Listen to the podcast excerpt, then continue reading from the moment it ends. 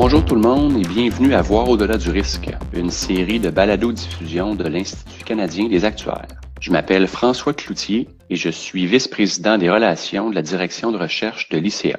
Aujourd'hui, j'ai le plaisir d'avoir avec moi M. Pierre Parenteau, qui est membre du groupe chargé de la surveillance du projet de recherche sur l'invalidité de longue durée en matière d'indemnité d'accident en Ontario. Si le volet invalidité de longue durée, autant euh, vu sur un angle d'assurance automobile que d'assurance vie, vous interpelle, alors ce balado sera certainement capter votre attention.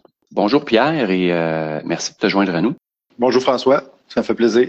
Pierre, est-ce que tu peux nous expliquer ce qui a motivé euh, ce projet de recherche? Euh, oui, bien sûr.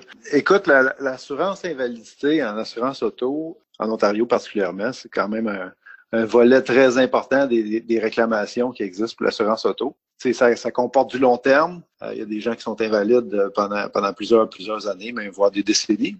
Euh, donc, comment faire l'évaluation de ces réserves-là? Ça, ça pose plusieurs défis. Et puis, il y avait eu des études qui avaient été faites à ce sujet-là en 1993, en 1992 et en 1994, il y avait eu deux publications. ça, faisait quand même là, euh, plus de 20 ans, 20, ah, plus de 20 ans aujourd'hui, mais 20 ans à l'époque où ce projet-là a commencé. Euh, ce projet-là a commencé en 2014 avec l'idée de rafraîchir euh, vraiment les recherches qui avaient été faites à l'époque. Parce qu'entre-temps, il y a quand même beaucoup de contexte là, qui a changé. Il y a eu des réformes, il y a eu plusieurs réformes législatives en Ontario sur l'assurance automobile. Et puis, euh, le contexte économique aussi a changé. À titre d'exemple, mettons, le taux d'intérêt euh, était de l'ordre de 8% en 1994, puis un petit peu en bas de 2% en bas de 2017 les taux d'intérêt de 5 ans. Quand on parle d'un type de couverture qui, euh, qui offre des prestations sur une longue durée, le taux d'actualisation devient un facteur super important.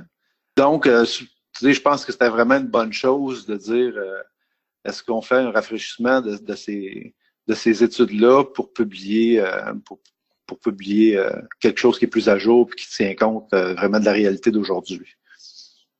Moi, je pense que c'est vraiment la grosse motivation pour le projet. OK.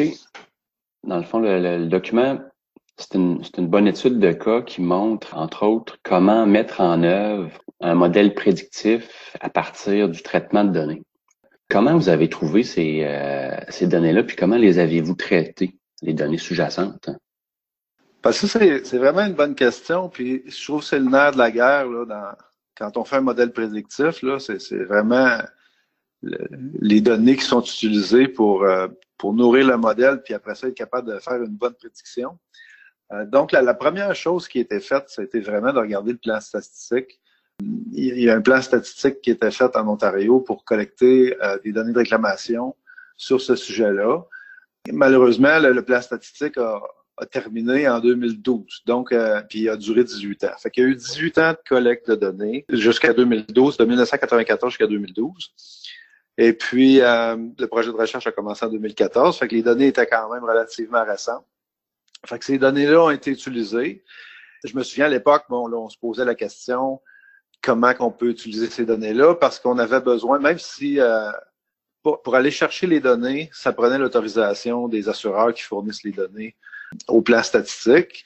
Donc, on a fait une première demande. Il y a quatre assureurs qui ont répondu avec un nombre de données assez significatif pour commencer à nous indiquer qu'il euh, y avait suffisamment de données dans le plan statistique pour faire ce qu'on voulait faire. Parce que l'autre alternative, ça aurait été de dire, bon, ben, on prend pas les données euh, du plan statistique, puis on fait un appel de données à l'ensemble du marché et des assureurs qui offrent ces, couvertures-là.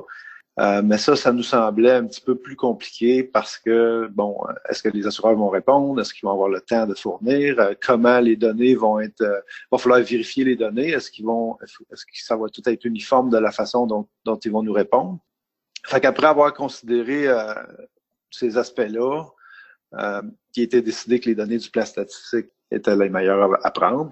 Et puis, en bout de ligne, on a eu euh, la permission euh, de huit grands groupes d'assureurs qui totalisaient environ 23, pas environ, mais 23 exactement, 23 entités légales qui sont présentes dans le marché canadien. Là. En, fait, ça représentait près du deux tiers de l'ensemble de l'assurance en, Ontario.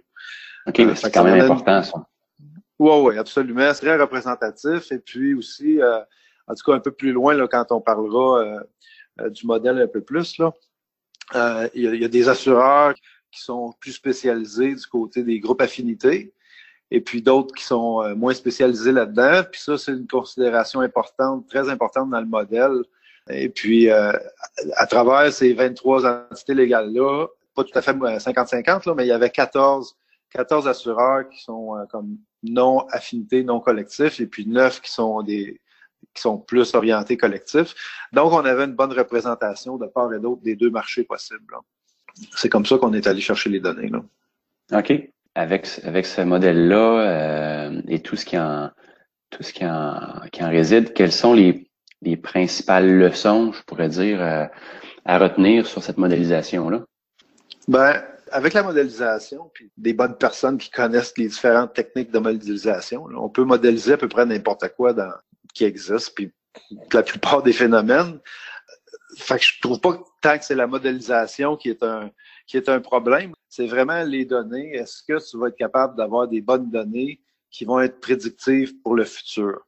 Donc, c'est vraiment ça le nerf de la guerre. Là, on avait des données qui représentaient 65% du marché euh, en Ontario. Fait qu'on on avait un bassin de données qui était très crédible. Il y a plusieurs modèles qui ont été testés, des courbes qui ont été regardées. Et puis, en, bout de ligne, il y a cinq modèles qui ont été, qui ont été choisis pour déterminer, euh, pour avoir une représentation la, plus exacte possible, la plus prédictive du modèle. en séparant, bon, en bas de 50 ans, ils ont séparé euh, la région métropolitaine de Toronto avec la région euh, hors, Toronto métropolitain, et puis les groupes assureurs collectifs versus non collectifs. Et puis en haut de 50 ans, ils ont tout mis ça ensemble. Donc, cinq grands modèles généraux. Et puis, certaines données qui, sont les, les données d'entrée pour déterminer la prédiction. Là, il y a l'âge, il y a la durée depuis l'invalidité. Fait, qu'il n'y a pas tant que ça de variables. Après tous les tests qui ont été faits, il n'y a pas tant de ça de variables qui entrent dans la formule pour être capable de prédire la réserve totale de chacune des polices, de, chacun des invalides. Et puis ça, je pense, pour, moi, c'est une grande leçon parce que euh, la modélisation, c'est une chose, puis les, ordinateurs d'aujourd'hui, les, techniques statistiques, sont très poussés. Et puis, on peut aller très, très loin dans le détail de la modélisation, mais jusqu'où qu'il faut arrêter. Puis moi, je me souviens très bien d'un cours à l'université lors de ma dernière année où c'était un cours où on recevait des présentateurs à chaque cours. Puis il y en avait un qui nous avait dit, bon, ben, quand vous faites une estimation, vous pouvez faire un modèle très général, très vite fait, puis arriver avec un estimé. Puis là, après ça, tu vas dire, bon, ben, je regarde ça. Ah, peut-être que je peux intégrer une variable de plus. Puis là, tu rajoutes un peu, un, peu de précision, tu te rapproches encore plus de la réponse. Mais à un moment donné, si tu rajoutes tellement de variables, ça se peut que tu t'éloignes de la vraie prédiction. Puis ça, je pense que ça peut être un danger. Je pense qu'il faut quand même que quand on fait une modélisation, faut que tu gardes une certaine simplicité pour être capable après ça de juger du modèle, à savoir si ce qui sort du modèle comme réponse va être, va être raisonnable ou pas. Alors que c'est quelque chose qui peut être dangereux si ton modèle est tellement poussé avec tellement de variables, ça peut être plus difficile de savoir si le résultat est raisonnable. Puis là, tu te ramasses avec, je trouve, un vrai problème de, de, de risque de modélisation. Là. Je pense que tous ceux et celles qui travaillent dans la modélisation savent exactement ce que tu parles, de ce que tu dis, c'est de dire ben essayons de rendre ou de conserver le modèle à son plus simple appareil parce que sinon on peut se perdre dans toutes ces, ces variables là. Exactement.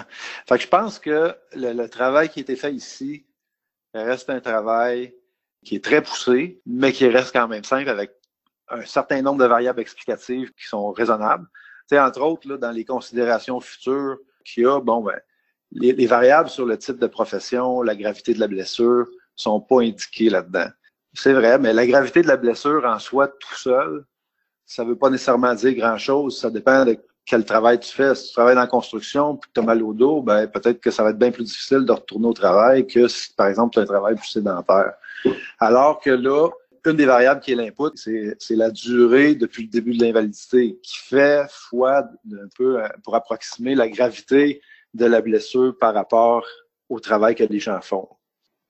C'est ce que je dirais de la principale leçon à retenir de la modélisation. Parfait. Avec, avec ce que tu amènes, euh, peut-être euh, deux volets. Qu'est-ce que cette étude-là amène comme élément nouveau ou comme, comme fraîcheur pour, euh, euh, pour les actuaires qui œuvrent dans ce domaine-là? Puis, deuxième volet, lorsque l'étude va être diffusée, comment une entreprise pourrait intégrer ces notions-là qui se trouvent dans les processus? Puis, à quoi d'autre devrait-elle, cette entreprise-là, je dirais, prêter attention? C'est certain que les petits assureurs qui, sont, qui, ont, qui ont moins de données, puis le, bassin de données est moins crédible, euh, ça leur donne définitivement une alternative euh, qu'ils vont pouvoir utiliser parce que les anciens, les anciennes études qui avaient été faites sur ce sujet-là datent de 1994, puis avec les changements euh, économiques, entre autres sur les taux d'intérêt, comme j'ai parlé plus tôt, et puis les changements législatifs qu'ils ont eu, c'est difficile d'utiliser les anciennes études. Donc là, ça, ça, ça permet un nouveau point pour les entreprises, pour les assureurs qui ont plus de données puis qui sont crédibles, ben ça permet d'avoir une deuxième alternative pour vérifier ou euh, les, les, les, résultats qui ont en prenant d'autres techniques comme par exemple des triangles de réclamation.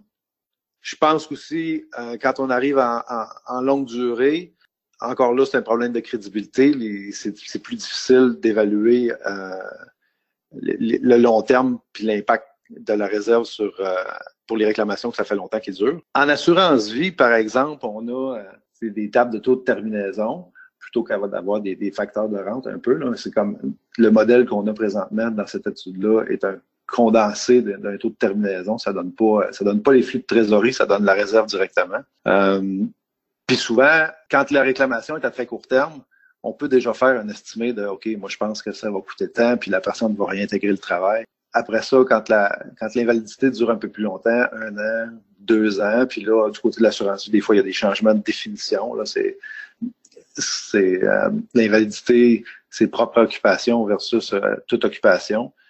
Et puis après deux ans, ça devient très difficile de faire des prédictions cas par cas euh, sur comment ça va coûter. Et puis l'utilisation de facteurs tabulaires devient très intéressant. Puis c'est ça que cette étude-là propose. Euh, donc, au lieu d'utiliser des triangles, qui peuvent être, entre autres, c'est difficile, je trouve, d'utiliser des triangles pour des réclamations de longue durée quand il y a eu des changements législatifs. À l'interne aussi, chaque compagnie, il y a beaucoup de transformations qui se fait, entre autres toute la transformation digitale pour mieux servir les clients. Ça amène des changements dans les opérations qui viennent fausser les triangles. Fait que, comment qu'on est capable d'utiliser les triangles à long terme, considérer tous les changements qu'il y a eu au niveau des opérations puis la législation, puis d'être capable de faire des bonnes prédictions. Moi, je trouve qu'un modèle comme ça apporte une deuxième alternative. Là. Oui, excellent. Euh, puis peut-être pour euh, pour enchérir euh, côté volet plus future recherche là en lien avec avec ce projet de recherche là quelles pourraient être des considérations pour, euh, ben c'est ça, pour des d'autres recherches connexes avec euh, avec ce lien-là, selon toi, Pierre? Ben, les, considérations futures de recherche connexe, bon, un, un pour faire évoluer ce, cette étude-là, euh, bon, étant donné que les données venaient du plan statistique, le plan statistique arrêté depuis 2012, ça va être un défi sérieux la prochaine fois qu'on va vouloir rafraîchir cette étude-là. Je crois que les, les données vont être, difficiles. Les assureurs, c'est sûr que les assureurs qui ont beaucoup de données pourraient décider, OK, moi, je reprends ce modèle-là, puis je peux appliquer mes propres données là-dessus. Encore là, tu peux avoir un problème de crédibilité. Euh, des recherches connexes, euh, un des défis qui avait été, c'était l'élargissement, une technique de, le rapport euh, sur sur l'étude. Il y a une section qui définit une des, des modifications qui, avaient été faites aux données. Après un certain temps que les gens sont invalides, les assureurs veulent pas nécessairement gérer cas par cas les dossiers à très long terme. Donc, ils vont euh, faire un, règlement structuré, payer un montant qui termine la réclamation, puis qui tient compte de tous les, paiements espérés futurs, ou ils vont euh, acheter une rente euh, pour le bénéfice de, de l'assuré. Et puis ça termine, ça termine la, la réclamation. Donc on, on, avait plusieurs données où ce qu'on voyait des paiements. Et puis quand on arrivait à la fin, il y avait, il y avait, il y avait un montant structuré. Donc il y a eu une technique pour simuler la queue de ces règlements-là. Donc, c'est sûr qu'il pourrait peut-être avoir une recherche en, en, ayant un bassin plus grand de données pour des cas vraiment long terme parce que, entre autres, les données qu'on avait représentaient 18 années, puis on n'a même pas choisi les 18 ans. Il y a eu 15 ans de données là, qui ont été choisies dans le plan statistique. Donc, euh, c'est sûr qu'il y a des approximations dans le modèle pour, euh, pour traiter les très, très longues invalidités. Ça, il pourrait y avoir un peu de, d'amélioration là-dessus. Là. Fait que je comprends qu'il va y avoir un défi pour une soit une mise à jour, euh, une, recherche connexe, va y avoir un défi de cueillette de données. Là. Je pense que oui. Est-ce qu'il y avait d'autres choses que tu voulais rajouter, Pierre, euh, sur ce projet de recherche-là? Là, présentement, on, est dans une crise du COVID-19, donc puis ça, ça a un impact significatif sur l'assurance automobile. Les gens prennent plus leur auto. Fait donc, euh, comment, comment, entre autres, est-ce qu'on peut appliquer cette étude-là aux réclamations qui, ont, qui sont survenues durant, durant le COVID. il y a moins de réclamations, mais comme il y a moins de trafic, les gens vont plus vite, donc les, les, les accidents sont un peu plus sévères, ça change la réclamation. Donc, est-ce que le modèle supporte le type de réclamation que les assureurs vont subir présentement? Ça, c'est une question qui pourrait être approfondie, par exemple, qui est très d'actualité. Ben, merci beaucoup, Pierre, euh, d'avoir pris le temps de partager tes observations avec nous aujourd'hui. C'est très apprécié. Ça me fait plaisir. Encore une fois, si vous voulez en savoir plus sur l'étude discutée dans ce balado-ci ou sur d'autres projets de recherche de l'ICA, visitez le site web www.cia-ica.ca et naviguez votre curseur sur l'onglet de recherche dans la barre en haut de la page. Dans le menu déroulant, vous trouverez également des liens pour partager vos idées de recherche ou encore vos commentaires. Nous sommes toujours Très heureux de recevoir de la rétroaction, alors n'hésitez surtout pas à nous écrire. Je m'appelle François Cloutier et merci d'avoir écouté Voir au-delà du risque.